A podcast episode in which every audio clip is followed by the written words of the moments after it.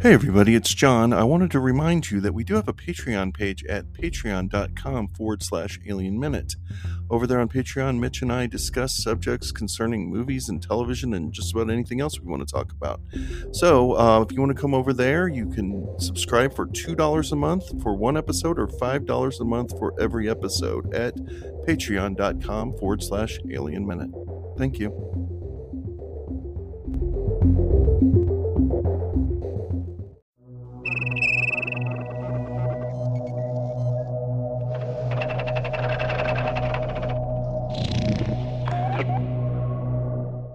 Hello, and welcome to Alien Minute, the daily podcast where we are analyzing aliens in short, controlled bursts. I'm John Ingle. I'm Kyle Crane, and today we'll be discussing minute number 50, which begins with Ripley making a clean spot on Newt's face and ending with Hudson saying, So far, Zippo. All right, yeah, and it's Friday, Kyle. Last day of the week, uh, being co-host of the Alien Minute. How was it? Was it was it gratifying? Was it satisfying for you? Did you find it fulfilling? it was everything I could have dreamed of and more. We've got such a great guest with Genevieve here today, uh, you know, and uh, adding all sorts of intelligent conversation. And for me personally, um, uh, I just Aliens is a film that means a lot to me, and I really want to thank you for this opportunity to come on the podcast and talk about it. So it's it's been a lot of fun. Well, yeah, thanks so much for coming on, man. It's much appreciated.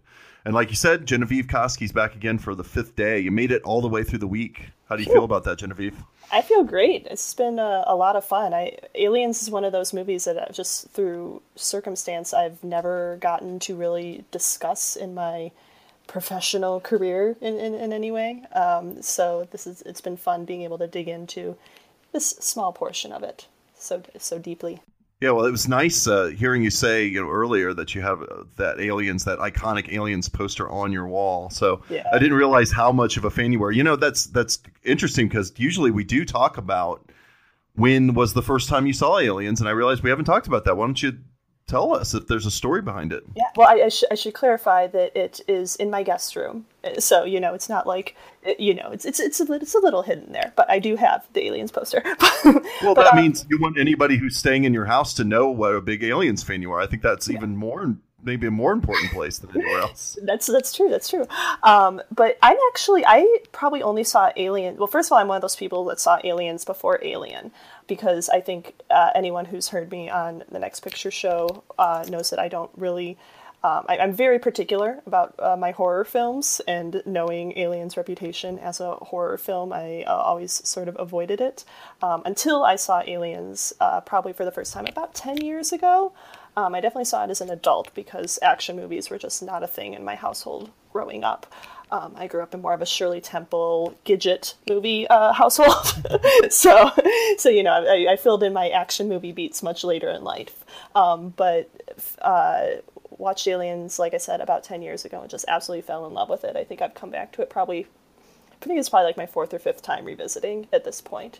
So um, yeah, it's it's been a joy. And, and like I said, I my um, co-podcasters uh, on the Next Picture Show, uh, who are also my phone, former co-workers at the defunct website the dissolve uh, they have all talked uh, extensively about both aliens and alien and i just have never gotten to be a part of those discussions so excited to get to do that finally.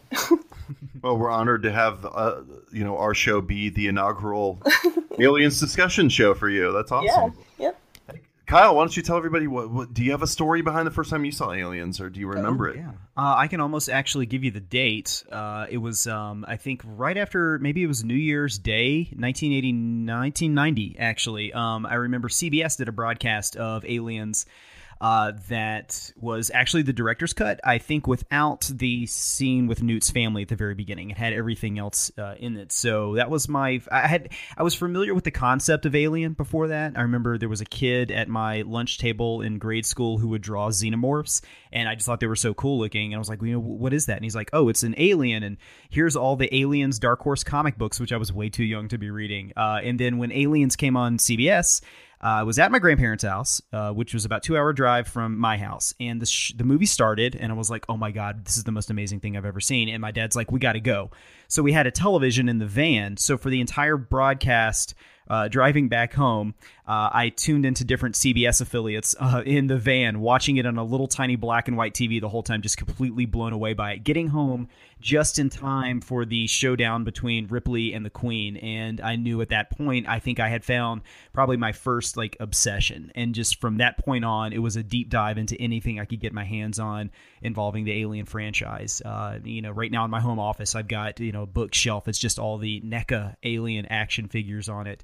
Uh, and um, yeah, I, I, love the the franchise, uh, and I'm excited to see where they're going to go with it. Even though I was not the biggest fan in the world of uh, Alien Covenant recently, so this um, this franchise, the Alien, the Xenomorph, uh, Ripley, these are all things that I hold very close to my heart. So you know, getting an opportunity to come on this podcast and, and talk about this, it, it means a lot to me. So again, thanks for this opportunity. Cool. Well, that might be the weirdest way to have seen a movie for the first time I've ever heard. I'm not kidding. I mean, that's really interesting, man. I didn't even know that could be done. So, yeah, wow, cool. Yeah, no wonder you remember it too. That's such a, a notable like way to see a movie. You would have to remember it. All right, so we got Ripley and Newt are continuing their discussion, and I guess this is the mem- this is the minute where we start to really see the bond maybe start to form. We we're not 100 percent there yet, but we definitely are seeing Ripley uh, in her natural way she has with children, right? Wouldn't you say she's pretty much a natural in, in dealing with a child and speaking on their, I don't know if on their level is the right way to put it, but being able to speak to a child in, in terms that they can understand? Oh, I, I, mean that I made a clean spot here. Now I've done it joke. Like that's such a mom joke. Like like it, it's just like the platonic ideal of a mom joke, you know. Um, and yeah, I, I think like like you said, it's not quite speaking to her on her level, but speaking to her as as a protector and as a caretaker, and even just like the cleansing of the face is such like a tender, intimate thing. Like going back to the characterization of Newt as a you know a, an animal or a, a you know a cornered animal, like an animal's not going to let you touch their face if they're scared, you know, or a human's not going to let you touch your face if if you're scared. Um, and so I think like that actual kind of touching and cleansing of the face in particular is really central to that bond being formed there. Well, I can tell you from experience too that kids typically, whether they're traumatized or not, don't really like you wiping their yeah, face. Right. Like my kid is constantly, no, stop it, nah. so you can imagine what it would have been like had Gorman tried to pull this, you know, wiping the face business. It certainly wouldn't have gone well. I think there would have been another biting, another one of those signature James Cameron biting scenes that would have occurred. But uh, yeah, you're right. I mean, I and you know? There's two ways to look at it. Again, we're back to this two different lenses we can look through depending on which cut we're watching, right? So Ripley, if you're director's cut, if you're watching the director's cut, you have Ripley, the experienced mother. She's had a child. She's dealt with this kind of situation before, so she knows just what to say and how to act or you have the theatrical cut Ripley, and we're talking about an empathetic survivor, someone who sees through the eyes of the other person and understands, or you could read in the maternal instinct idea of Ripley, where she's just kicked into this instinctual caretaker mode. So again, we have another scene that's very rich, but is not detracted in any way by either version of the movie. So I, I find that very interesting. This keeps popping up in this movie where both cuts have their merits and not and one isn't necessarily better than the other and you get different things out of both versions. Yeah and like one version doesn't negate things that happen in the other version either. It, it works on right. those on both of those levels. It's, it's very rare that you find something uh, that's like that. And i just want to jump on to what genevieve said real quick too the mom joke about i made a clean spot you know now i have to do the rest. Uh, that's there, this this movie and I don't know how much you've talked about this on the podcast, John. It, It, has got so many great one-liners in it you know, like Ricco Ross's character uh, is just always dropping like little funny, you know, like oh, I guess she doesn't like the cornbread either, you know, just like funny little one-liners like that. But I find that that line about I made a clean spot, I'm gonna have to finish the rest is one that I repeat a lot in life when I'm like cleaning my house. You know, my wife and I will say that to each other, you know, on our clean days or whatever. But it's funny because it's not supposed to be like a Schwarzenegger, you know, it's kind of like a, uh, after a kill joke or something like that. It's just a, this one little line, but it's uh, it's kind of iconic. And uh, this movie, the dialogue, I don't know if that was really what they were going for, but there's so many iconic lines out of this movie that I find myself just you know repeating in, in casual conversation in real life. But for some reason, that's one of them. yeah, well, I think that that's that's part of what I don't know if it, if it's necessarily. It seems to be a, a more of an element of '80s action films in general that they seem to understand better at that time that you have to be while you have to move the action along in this visceral kinetic pace you also kind of have to punch in the dialogue a little bit in the same way. It's not just the action it's not just the image. You got to have these little moments where the dialogue kind of pricks up the audience's ears. They, there's a laugh moment or there's cleverness your little your cleverness detector is whether it's clever or not is a matter of opinion but uh, some of the lines in this movie i should say. But uh, you know something is it's joy centers are hit constantly it's not just about deep meaningful dialogue it's not about a movie like Alien, where you're kind of withholding dialogue as much as you can. It's much more about what's happening in the scene, what's not being said a lot of the time. In action cinema, you kind of just need to keep things going. And now there's that's not to say that you don't have those moments as well where people aren't saying exactly what they mean there's like unspoken moments between people as well if you're going to have dialogue in an action movie though i think it's got to be jaunty it's got to jump off the screen and occasionally you got to get some laughs here and there especially when you're dealing with a suspense action film like this mm-hmm. where you got to relieve tension here and there and you know it's just nice to to go on a ride with these characters that are also kind of funny and and it's also kind of you know leads us into the next thing I was going to talk about. Unless you guys want to talk more about Ripley and Newt here, um, I don't know. Do you guys have anything more to say about Ripley and Newt? I don't want to jump away from that too fast. Um, well, I, I, guess just before we get away from it, I wouldn't mind talking a little bit just about the idea of the, the feminization. Like, this is a moment of feminization for Ripley, which is kind of at odds, I think, with the sort of gender egalitarianism of, of Alien, where you know gender is not really an issue in anyone's behavior, and this is very. I mean, obviously, this whole movie is about motherhood, um, and this moment in particular is very feminizing for Ripley. Um, and she's she's softened here, and yes, feminized, but she, but I think what's crucial is that she's not weakened. Like that doesn't make her weak. Her maternal instincts allow her to do something that brute force is incapable of achieving, which we've seen over and over again in, in these minutes we've been discussing, you know, or at least achieving successfully Um, so I think it, it's really interesting just to kind of consider uh, the feminization of Ripley, because I, I, know that it, I think it, it bothers some people, especially in comparison to her characterization in Alien. But um, I think it's also interesting when combined with the Marines because, you know, mothers and children are traditionally the ones in need of saving by military force. You know, that's the trope protect the women and children. Um, but, but, but here it's not only a mother rescuing a child, it's foreshadowing that mother's ability to rescue the Marines and herself later on. Yeah, we have talked about that a little bit here and there, and that's good that you brought in that that note as well. I just like the it's just such an interesting subject in this movie and and you're right it could go either way cuz some people are a little bit put off by it. And I mean I I prefer this Ripley to the Alien Ripley as a standalone character. I prefer Alien as a movie, but I really love Ripley in this particular film, mm-hmm. and I I think that she's just enriched by the added subtext here that uh, and a lot of the things you're talking about are what that is. Um, you know, when Tasha was on, we talked about this a lot too, and other people. And for the most part, everyone kind of sees it the same way that this is a, a, a nice positive addition. And that the fact that, you know, Tasha even said specifically that being maternal doesn't necessarily mean she's being overly feminized either.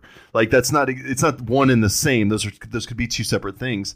And that was in relation, you know, to my question whether that I've been asking most of the uh, female guests that we've had on whether they see a defeminization in this movie, as in none of the other characters that are female tend to behave or be dressed like or have hairstyles of or any of the other signposts of a female that we're used to uh, traditionally, going all the way back to the nurse that we see initially or uh, in the in the hospital room. So I, I'm glad that you brought that up because I think that we're starting to now get the real meat of an actual relationship that Ripley's having that could be informed by a lot of the of the you know the maternal instinct for lack of a better way to put it maybe but yeah thank you for bringing that up mm-hmm. so yeah i was going to get into we were talking about clever one liners and so on uh, the master the king of clever one liners in this particular movie is uh is our old pal hudson played by the late great bill paxton And I was going to say though about this particular line when when Gorman approaches and, and Hudson and Burke and everyone's they're all busy doing something. He goes smoking or non-smoking, and I'm like, okay, this is the maybe the only time in the movie where I feel for Gorman. okay, I would be getting tired of this bullshit too. Quit enough. Hudson. I, what, what does that even mean? I, I, li- I, literally have this quote in my notes and in all caps next to it. I have, what does this mean? yes. Like, I mean, obviously, I think he's supposedly a maitre d', like a, yeah. a host at a restaurant or something. It's like, shut up, dude. Just let's get down to business here. Like, I mean, I love the Hudson's lines, obviously, are some of the most iconic parts of this movie. And part of what we were just talking about, where it's like, we need this jaunty, fun dialogue, and then it starts to play in this sort of reverse way later, right? But we're that's getting way ahead of ourselves. But I think it's just so funny that Gorman's like, just enough. Tell me what you're doing. All right. And like I said, it's one of the few times where I'm like, yeah, Gorman, I feel you. I, am with you on this one. I would imagine that uh, Hudson would have been court-martialed by this point a long time ago, just like you know, insubordination with his just just his dialogue alone. You know, like he's really at this point brings nothing to their unit other than just him his ability to open doors or you know use mapping equipment or something like that. But it, uh, yeah, it's it's a little annoying at this point. And also, like he's a private, you know, like he, he's he's not even like he doesn't even have the authority of an officer behind this, you know, bravado of his. He's just, you know, kind of being a twerp. You know, that's kind of funny. I would actually like to throw this out. We have a few listeners who are, you know, ex-military or presently military, and we've gotten some really cool, like good information, inside information about how accurate or inaccurate some of the stuff is. And I kind of wonder, you bring up the fact that Hudson's a private. Wouldn't a tech officer, a comms officer be more than a private? I'm curious. I have no idea. I've done no research. I'm not going to do it now. I'm throwing this out to the listeners out there. Wouldn't I, for some reason in my mind, I feel like a comm officer or a tech officer would be more of a corporal. But just that's just a point of you know that's pedantic. I don't care. I just a little point. I'd like to get some information back. It's a, it's a little interactive moment for Alien Minute. Let's have the listeners uh, chime in and tell us. Maybe it. Oh, wait, can, can I just give my theory? That uh, sure. uh, technology has evolved to the point where there is less specialization needed, and you know, uh, that's a, a good point. Could do yeah. it, yeah. yeah, well, that wouldn't that mean though that also everyone else in the in the company could do it then? Yeah, like so to he's me, even more useless. he's even more. So that that works. They're just like, uh, make him do the boring shit, just yeah. the, the tech shit. Oh god, we can all do that in our sleep. Make him do it. Yeah, that maybe it's a, him being the tech officer's punishment for all the bullshit, like one-liners he keeps throwing out. Instead of him, maybe it's like the lowest latrines. He has to do this now. Yeah, the version, yeah, the the future's version of cleaning the latrines is opening the doors and like hacking the computers and so looking on. Looking at this indecipherable map. yes. Oh, it's another one of those. We talked about this on Alien too. Um, sometimes these graphics on these screens, it's like there's no way anybody's seeing anything there. there's no way that you could. But you know, it's the future. We don't know. We don't know yet. But we are getting though what they are we get what they're looking for here and we talked about it in the last minute a little bit is uh, we're looking for signs of the pdts or as uh, burke tells gorman the personal data transmitters so let's uh, kyle what's your feeling on these guys? This is another this is an additional bit of tech for the alien universe. What do you think about it? I love it as kind of a as a device in the storytelling uh, because there are so many times in this movie that people have to have um, they have to be aware of where other people are spatially, and we get that through like you know the little monitors and the APC, and then you know uh, the the map later when he you know Hudson drops another great one liner you know drop your linen and start your grinning or something like that when he finally finds everything. But uh, as far as just a, a thematic device or a um, uh, an element of the screenplay, I think it's it's pretty brilliant. You know, um, to be able to to track people like this. It comes in later in the film uh, when Ripley gives Newt uh, the little. Uh, wristband, I guess another future Fitbit to be able to track her down and, and find her. But uh, it, it, yeah, it as part of the tech of aliens it fits in with everything else. You know it's kind of like rugged and uh, you know it, it has a um, a very uh, in world uh, meaning and usefulness to it, but then also as like a screen as a uh, a story beat type thing. It, it works really well to kind of be like, okay, here's our goal that we need to get to. Let's have it represented here on the screen. So yeah, I think it's um it's uh, one of the you know b- brilliant little things that just Jim Cameron kind of threw into this film is a on a tech level that works as a story device as well. I think it also kind of plays into the characterization of the Weyland-Yutani Corporation in in this franchise and in, in this movie in particular. Like, I mean, we I don't think we're told specifically that like it was the corporation that implanted them with these, but they're uh, I think we can assume that it was, and like there, there there's something there's something there, you know, about them each being implanted with something. Like ostensibly it's for safety, but there's also kind of the sense that this is, you know, Weyland-Yutani monitoring its property to an extent. Mm-hmm. Um, and it, it just kind of contributes to the sense of this like all controlling malignant corporation that's, you know, essentially branding its employees here. Yeah, I think I think it's safe to say that because it's Burke that's bringing us this information, mm. that it's definitely the company Weyland-Yutani that has done this. You know, part of your contract uh, for this job, it's it, you know, you, you get this feeling like I think there's even a joke meme or something out there of Hadley's a picture of Hadley's Hope with a sign, and it says, uh, "You know, would you do you want ten thousand dollars to go travel to an exotic place?"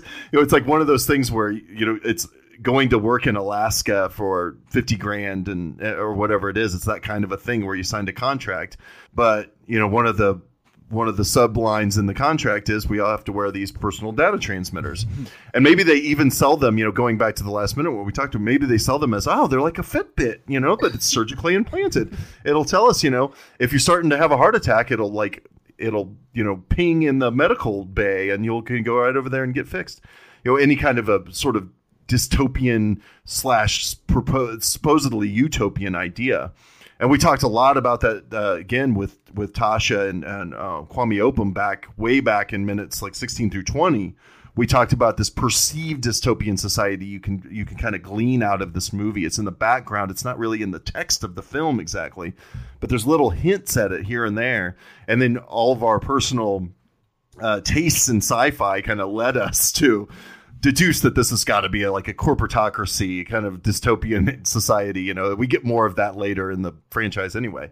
But yeah, I think that that's what uh, we're talking about here, and I do think uh, Genevieve, you're right in the last minute to think that yeah, it probably is monitoring all of your health, and it's something that that, that Dietrich was able to monitor in you know like tap into and and Newt and figure out if she was doing okay or not.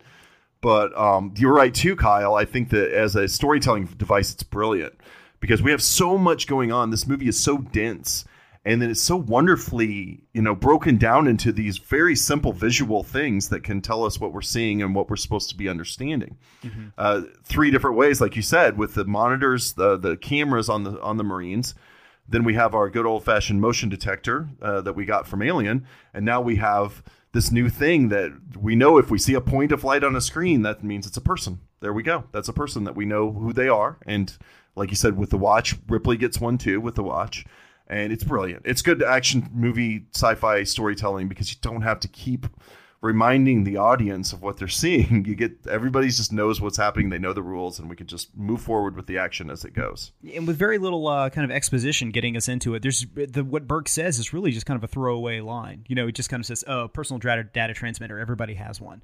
You know, we don't get like specifics on like how it works, like geolocation or anything like that. It's just like, oh, it's this thing everybody has. That's it. You know, and we move on with it. So yeah, it, some lesser screenplays I think would have taken a lot of time saying like, oh, it's a pill that everybody has to take, and then it attaches itself to their intestines. But it's just kind of you know, it doesn't take up any any screen time. It's just a you know one line that that Burke has, and then we move on from there. So, I do want to talk about the fact that this is a classic exposition line. And you're right, it's very efficiently done. Mm-hmm. But one element of it that is curious that I want to talk about is the the the dummy stick holder here. Like so, you know, a lot of times in science fiction, classically with Star Trek, as I always like to talk about Star Trek, I'll bring it up. You know, classically, there had to be someone in in every scene that held the dummy stick, right? Because there's going to be this complex scenario that has to be explained to the audience, so somebody has to be the audience surrogate. And in this case, it's Gorman. and now it seems kind of obvious, right? He's the dumbest guy in the room, uh, as he's been shown so far. But it also doesn't really make sense that he would be the one asking this question or be the one with the lack of information here, right? I mean, he was running a debriefing earlier. Shouldn't he be on top of all this information? Yeah, and you know, with his uh, kind of insight into the company as well, you think he'd have some sort of tech manual that he'd been reading, you know, on the way over, but it doesn't appear that way. he's in the dark more than anybody else. And he, and he's a computer console commandant, right? Yeah. Like he's the he's the gamer commander.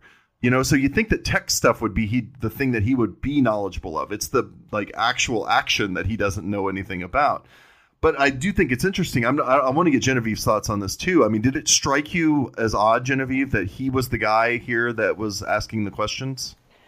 Um, actually, no. And um, well, for, first of all, I just wonder if you guys, if it has been brought up how close Gorman's name is to the word gormless. And uh, yes, it was it was Tasha that brought that up. As a matter of fact, and that's a word I know from Tasha, so that that totally makes sense. but so, so like it just it is uh, like inherent to his personality because it's like there in his name. But going back to what I was just saying about like the the PDTs being a Weyland-Yutani thing, like um, I I guess I can buy the explanation that Gorman isn't familiar with them because they are something the company does versus something that is necessarily done everywhere or in, in other missions that he's either been a part of or, or read about, I guess, you know? Um, so like, I guess in, in thinking of it as Weyland-Yutani specific technology, the question works for me there. See, I guess that in my mind, I've always thought of these Marines as as these pawns for the company, mm-hmm. and that they're kind of what they're doing all the time is doing jobs for the company. So I guess I thought the other way that he would always have knowledge of what the tech of the company has. Like he was, you know, except I mean, I guess we're talking about Gorman here, so he's only been on one other actual drop, right? So maybe yeah. that's the reason why it makes sense. Yeah, okay. I didn't even think about that part. I was thinking about also the matter of deduction here that we have because Ripley should be holding the dummy stick, probably. I keep using that term. It's just kind of what always runs through my head. It should probably be Ripley because she's the outsider here. But we've just had this uh, huge injection of agency into Ripley, right? We've just had this thing happen that we talked about all week. How this is the moment, the previous sequence of the movie is where Ripley really comes into her own and comes out of her shell. So we really don't want to see her then dropping back down into being underinformed and having this moment of uh, not really being up to date on things. I think that would have been a weak kind of weakened what we just saw. So take Ripley out. She could have been she could have walked into the scene with Newt earlier and asked what they were how they could tell what her health situation was and they say, "Well, they have these PDTs and that could have happened," you know. But also Burke's going to know, of course, because he's from the company. Hudson's going to know because he's the tech guy and he's already looking for them. So why would he ask the question?